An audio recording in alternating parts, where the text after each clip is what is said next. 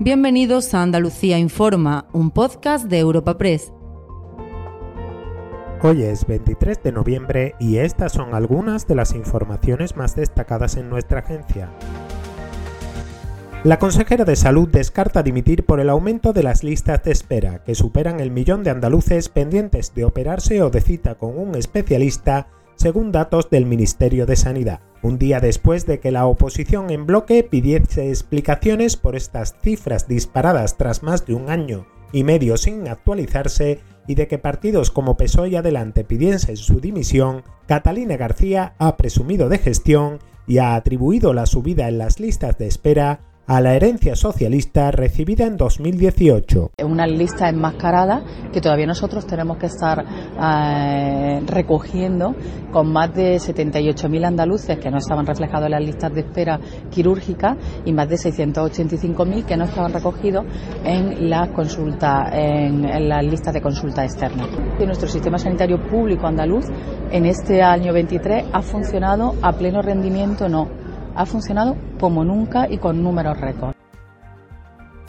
En el plano político, Andalucía urge al Gobierno a convocar el Consejo de Política Fiscal y Financiera para abordar las posibles quitas de deuda a las comunidades autónomas. Un día después de que el Consejo de Ministros diese el primer paso para empezar a tramitar los presupuestos generales del Estado para 2024, la Junta ha vuelto a pedir a la ministra de Hacienda que atienda su demanda de reunir a todas las comunidades en un foro multilateral para abordar la reforma de la financiación y los criterios para posibles condonaciones de deuda tras el acuerdo con Esquerra para Cataluña. Por su parte, el gobierno pide a las comunidades del PP apartar cuestiones partidistas y negociar la quita de parte de sus deudas. Escuchen a la consejera Carolina España y a la ministra María Jesús Montero. Nosotros lo que queremos es que se convoque el Consejo de Política Fiscal y Financiera y allí, de forma multilateral, con todas las comunidades autónomas y no de forma bilateral, se hable de la reforma del sistema de financiación. Y si dentro de la reforma del sistema de financiación tiene lugar o se pone sobre la mesa la condonación de la deuda, habrá que estudiar, obviamente, y habrá que eh, valorar qué criterios son los que se van utilizar. Al Partido Popular, que sigue en esa estrategia de no querer aceptar este gobierno legítimo que se pone en marcha y que sigue diciendo lo que no está escrito. Fíjese que en el acuerdo con Cataluña nosotros hicimos constar que para el conjunto de las comunidades autónomas se iba a aplicar eh, una asunción de deuda por parte del Estado similar a la que se estaba comprometiendo con Cataluña. Esto no es que lo digamos de viva voz, es que lo hemos escrito. Y al cierre, el Gobierno ve más cerca el acuerdo entre el Ministerio de Transición Ecológica y la Junta sobre Doñana.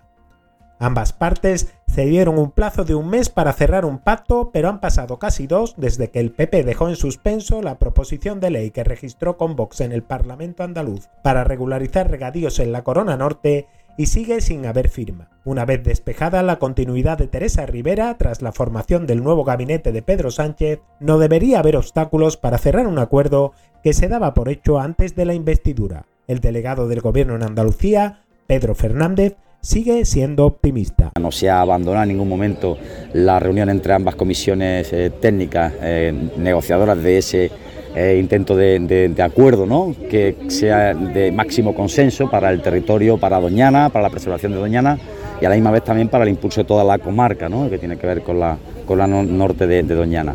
Se está trabajando, se sigue trabajando y no se ha roto absolutamente ningún tipo de, relación entre ambas administraciones y yo confío en que muy pronto, yo confío en que muy pronto pueda ya darse a conocer ese, ese acuerdo al que se haya podido llegar. Puedes suscribirte a este programa y al resto de podcasts de Europa Press a través de iBox, Apple Podcasts, Spotify o Google Podcasts.